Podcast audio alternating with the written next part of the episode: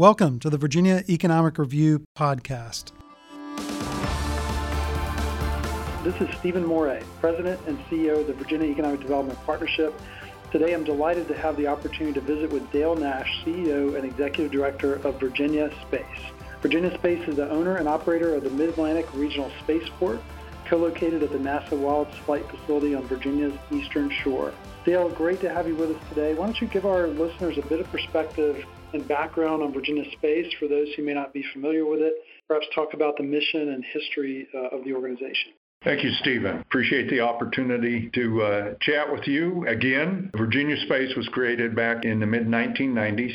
1995 uh, to be exact. It was started when there was a real concern that uh, NASA may be closing the uh, NASA Wallops Flight Facility in a uh, move to re- consolidate and reduce costs across NASA. And the Wallops Flight Facility is, is a national asset and certainly very key to the eastern shore of Virginia as well as uh, Maryland and, and Delaware. So Virginia created a space authority based on legislation from the Congress, the uh, Commercial Space Flight Act, and started to look at ways to build and enhance on the 1.2 billion plus dollars that, that the federal government had invested into Wallops.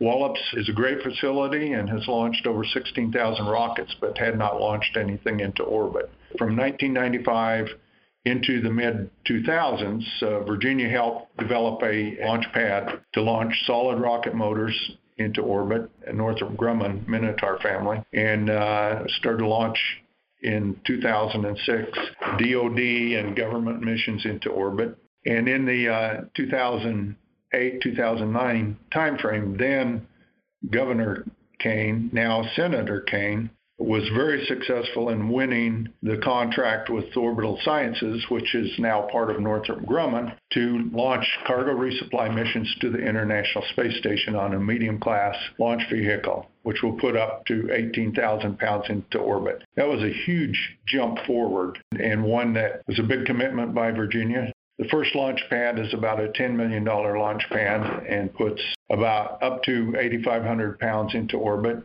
the uh, launch pad for the Northrop Grumman Antares, which can put 18,000 pounds up and resupplies the International Space Station, ended up being about $120 million investment by the Commonwealth. So we, we really came of age there. We like to talk it as public, public, private partnership, public in NASA, federal government, public in Virginia Space and the Commonwealth, and private in uh, Northrop Grumman Rocket Lab and uh, others that, that come to launch rockets, process satellites, and fly unmanned vehicles.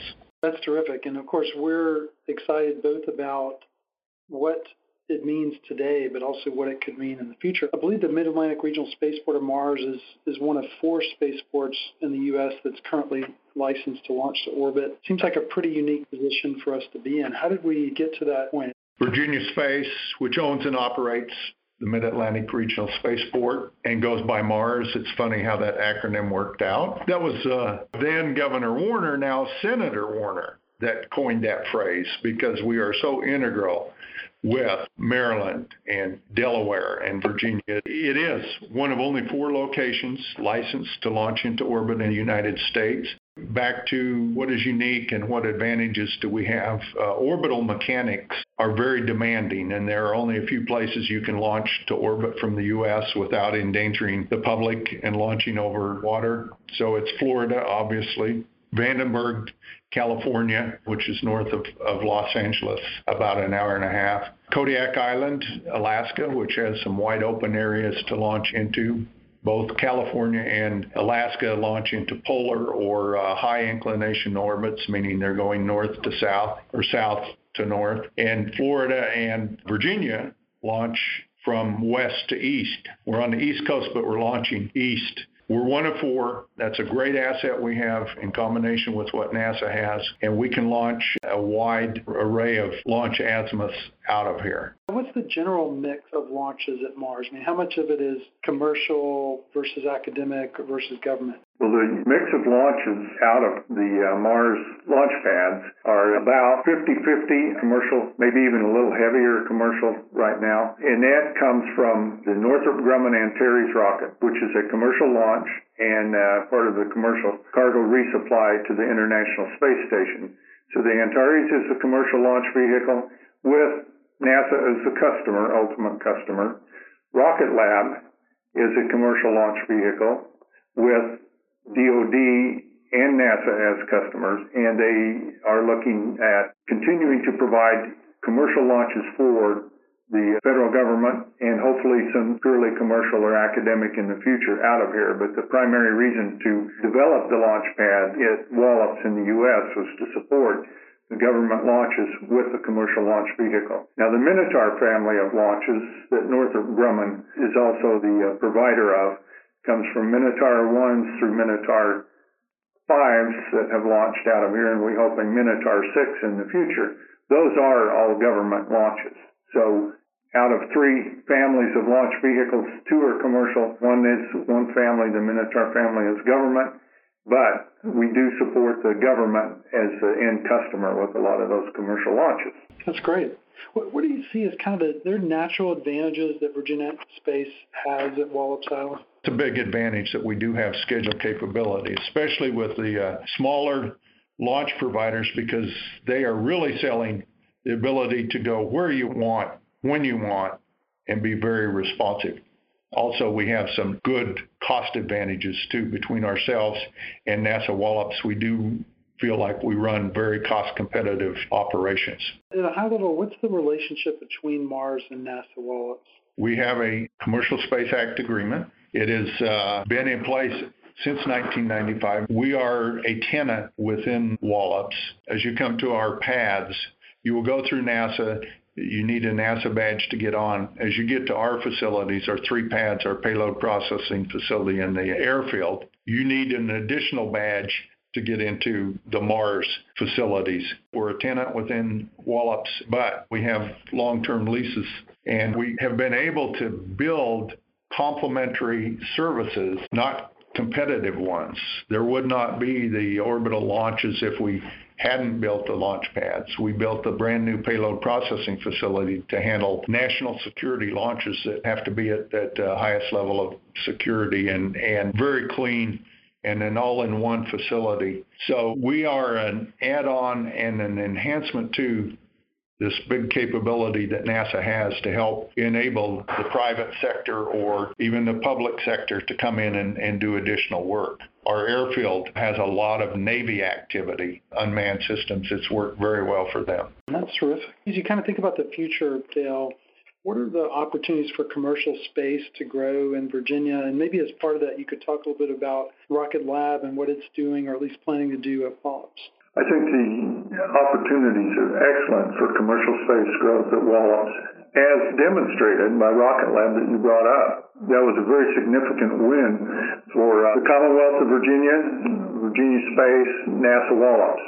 We had tremendous support from the Commonwealth, beginning with Secretary Shannon Valentine, who helped us secure a transportation opportunity fund in record time and very, very strong support from the governor, who, as you know, comes from the Eastern Shore and has been a tremendous supporter from his days in the uh, Senate on up. And I, I don't want to forget uh, Secretary Ball and, along with Secretary Layne. That was a key part of securing Rocket Lab at Wallops as well as what we could offer in speed of construction, the expertise with our engineers and hands-on technicians, the flexibility and responsiveness with the range, and Rocket Lab is anticipating a launch cadence of about a dozen launches a year, and we feel like we can go beyond that with the NASA support and our facilities that we're building for Rocket Labs.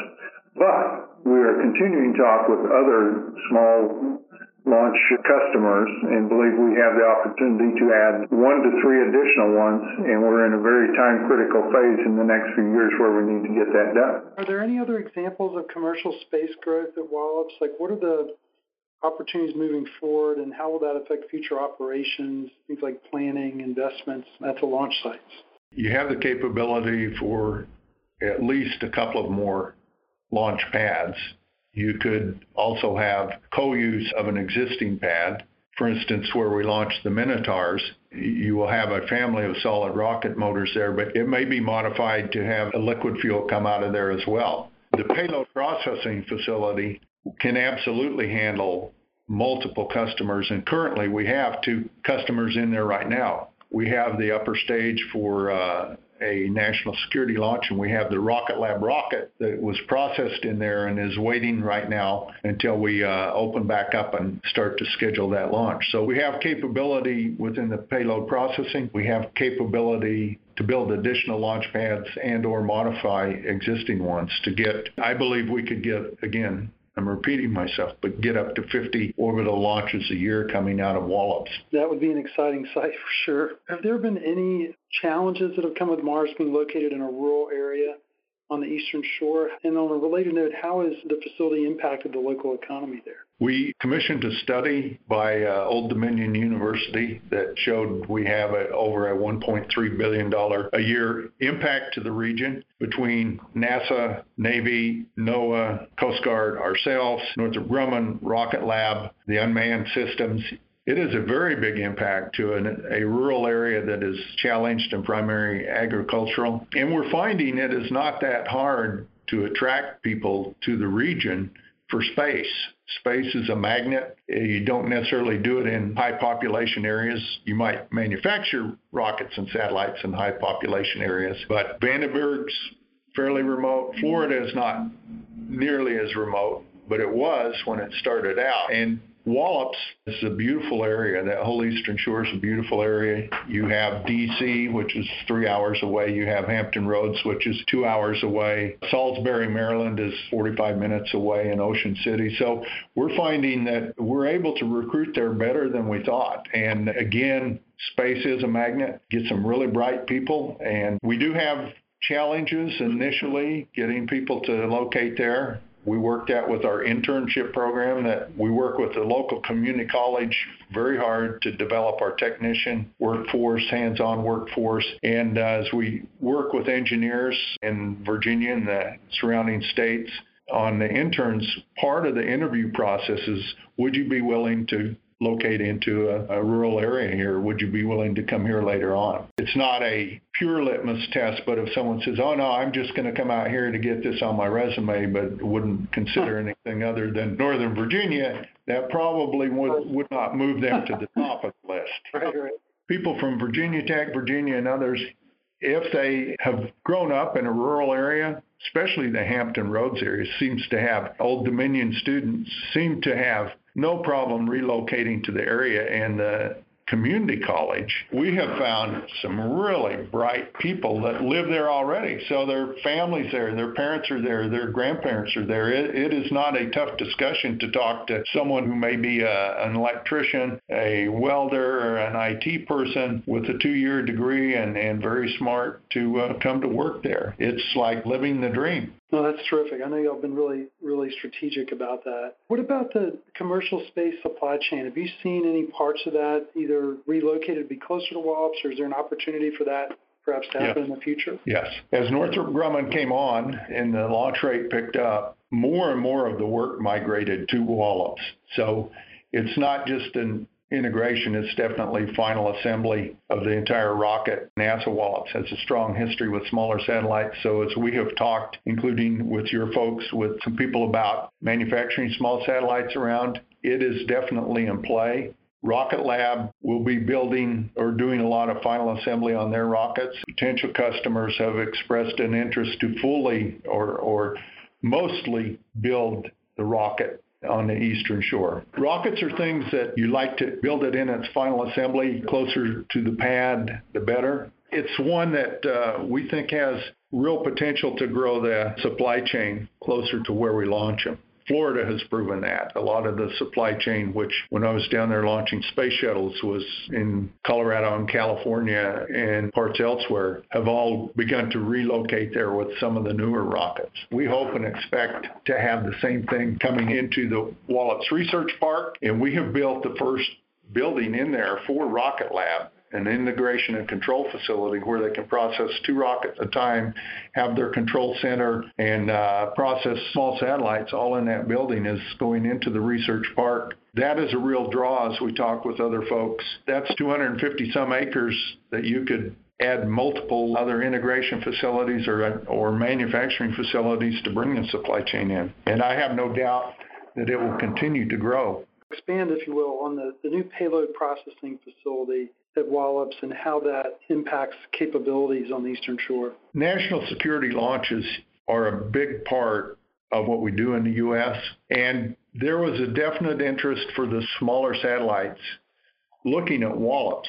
But the payload processing, which is good capability that NASA has, is really split between two to three separate buildings and did not have designed into it the national security from the beginning. So uh, between myself and uh, Secretary Aubrey Layne, who was uh, Secretary of Transportation at the time, and Governor McAuliffe, we all talked about we've got the launch pads, but the satellite is called the payload because it pays for the whole load. We needed a a nice payload processing facility, and, and NASA had looked at building one like this for several years. It just never made it up on the funded list with priorities. That we could attract a lot more launches.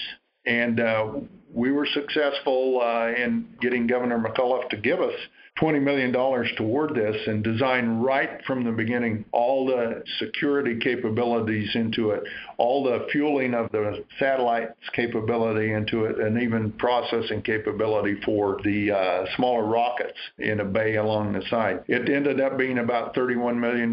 We received some additional DoD funds money and out of our launch fees built more capabilities into it. But it is a very secure, very clean, enabling capability that brings the payload customers here, puts us on their radar, and uh, is a big enabling feature that then sells launches that then brings supply chain in. What an operating room is to a hospital, a payload processing facility is to a spaceport, and we have one of the nicest ones in the world right now and one of the most secure. Dale, talk a little bit about launch day. What's it like from an internal operations side? Do you still get kind of a rush out of it yeah. like you used to? Well, it really begins about two weeks in advance. We crank up to 24 uh, hour operations seven days a week. And a lot of things count down the fueling, the, the validation of the systems, and everything else. But I was a part of 65 shuttle launches, which was about half the shuttle launches. Uh, several launches up in Alaska, 10 or so, and then uh, similar number down here, maybe more. And with 35 years and and uh, or more in this business, I still get butterflies every single time. As you come down to the count, you you know it it's coming down. Number one, you want to make it through the count, and once it goes, there's not a lot of doubt whether it was a success or failure, and uh, it it is a rush. It absolutely is an adrenaline rush and excitement, and, and you have to keep track of everything and watch your systems and all. But at some point, the rocket takes over internally and it's going to go or it's going to shut itself down. Sometimes those last three seconds or so, or the first three seconds before it's actually clearing the launch pad, seem like an eternity. You get ignition, then you get liftoff, then you start to fly out, and uh, everyone is excited on the ground. But we continue to watch the whole systems all the way through the payload or the satellite coming successfully, coming free, and going into orbit either headed the International Space Station or, or a satellite to its orbit. It is nerve wracking but very exciting, and we certainly like the successful ones. An unsuccessful one can be very exciting too, but all in the wrong direction we do have a lot of energy, and you do know what can happen. And uh, each successful launch is just uh, an amazing thing to have happen. But it is it's tough on the the nervous system at times too. So after 38 years, I still get excited. Can you give me a bit of an overview of the opportunities surrounding unmanned flight on the Eastern Shore? What kind of increase have you seen in traffic on the runway there, and what, what sort of opportunities do you see for the future? We built a dedicated airfield, 3,000 feet long, 75 feet wide, that NASA had the engineering for and the permit for but again, couldn't get the funding. So Virginia stepped in and, and built it out there. And we had thought that it might be able to pick up a little more commercial. It is in NASA restricted airspace and has some definite uh, concerns that, that you can't just let anybody come in there and fly. But it has become a very strong destination for government UAS tests or those companies like the Northrops and Lockheeds that build unmanned systems for the government. We are dealing a lot with the, the Navy there. We probably have, we had about 38 sorties. Last year we've been impacted by COVID uh, this year, but there's some pretty big deployments. You might have 80 or 90 people supporting a fire scout which is an unmanned helicopter, and flying in coordination with manned helicopter systems where they come there, they do their exercises, they can go off the coast and interact with the ships, the Navy ships that are out there. So it has become a go to place for the Navy and the government, and they test the UAS systems, but they're also able to test a lot of their operations, including counter UAS operations. How do they monitor it? It's not busy every day, but there are some pretty big events that come out there. It is one that is air now, but we're right next to the water. And we have become designated by Secretary Chao, Secretary of Transportation, as part of the Marine Highway System. And we're looking to build a dock or a wharf out there to test unmanned water systems, surface and, and subsurface as well. And that will also provide the capability to bring in rocket components or major uh, ground systems there as well. So we see land, sea, air, and space is all being tested out of there, and uh, mostly government customers. However, we wouldn't mind if uh, an Amazon or someone wanted to come out there and u- mm-hmm. utilize it. So as you continue to work with them, Stephen mentioned uh, we're not that far from headquarters if they want to come down. But it's definitely uh, becoming a go-to destination and getting better known within the, the military. You know, another advantage we have is we're very close to Washington, D.C., and there are a lot of companies that do work around the Washington, D.C. area, especially unmanned systems. So that's one of our advantages we have here. Dale, I'm curious, what do you like to read about spaceflight outside of work? What's your favorite book related to the topic? It's space related but books related to Apollo 13, I, I had the good fortune to, to get to know Fred Haise, who was one of the mm-hmm. astronauts on that uh, in my time down in Florida. He ran Grumman's operations at Florida, and I ran Thiokol's operations, so we got to know each other. And it was at the time they made the movie. He was amazed at how true to form they held the movie. Space Barons is a, a book that has talked about Elon Musk Jeff Bezos, Branson, and others recently. It's a, things move so fast; it's out of date. That was a good read. I have started to read more and more the whole history of you know the whole World War II and uh, the technology after that. Von Braun's biography was a good read. But the space industry is moving so fast; it seems like every every day it's a must read to read uh, Space News or or Aviation Week or or whatever else just to keep up with what's changing and going on. We're as active in space right now as far as change and and things occurring as we were in the 60s. Curious, what's your favorite thing about Virginia in the fall? I love the four seasons around here, and and I love to get over by the trees and and the Blue Ridge Mountains and Shenandoah. I love the spring too, but I love the fall over there in that part of the country. And then when you're driving through and all the red red buds and dogwoods are are going, Virginia's beautiful. The Eastern Shore is absolutely beautiful too. You don't get the dramatic fall foliage and everything that you do elsewhere, but Virginia is a remarkably beautiful state. Dale, we are so grateful for the work that you do and so grateful for the role of Virginia Space and just the, the whole operation there on the Eastern Shores. One of our, our great, unique economic assets in the Commonwealth of Virginia. We look forward to working with you more. You certainly have your hands full with COVID 19, but as we come back out of it, space has had some impact from COVID 19, but can probably rebound quicker and has potential to grow more coming out of this and uh, could be a real growth area for Virginia for a decade or more to come. This podcast has been brought to you by the Virginia Economic Development Partnership. Thanks for listening.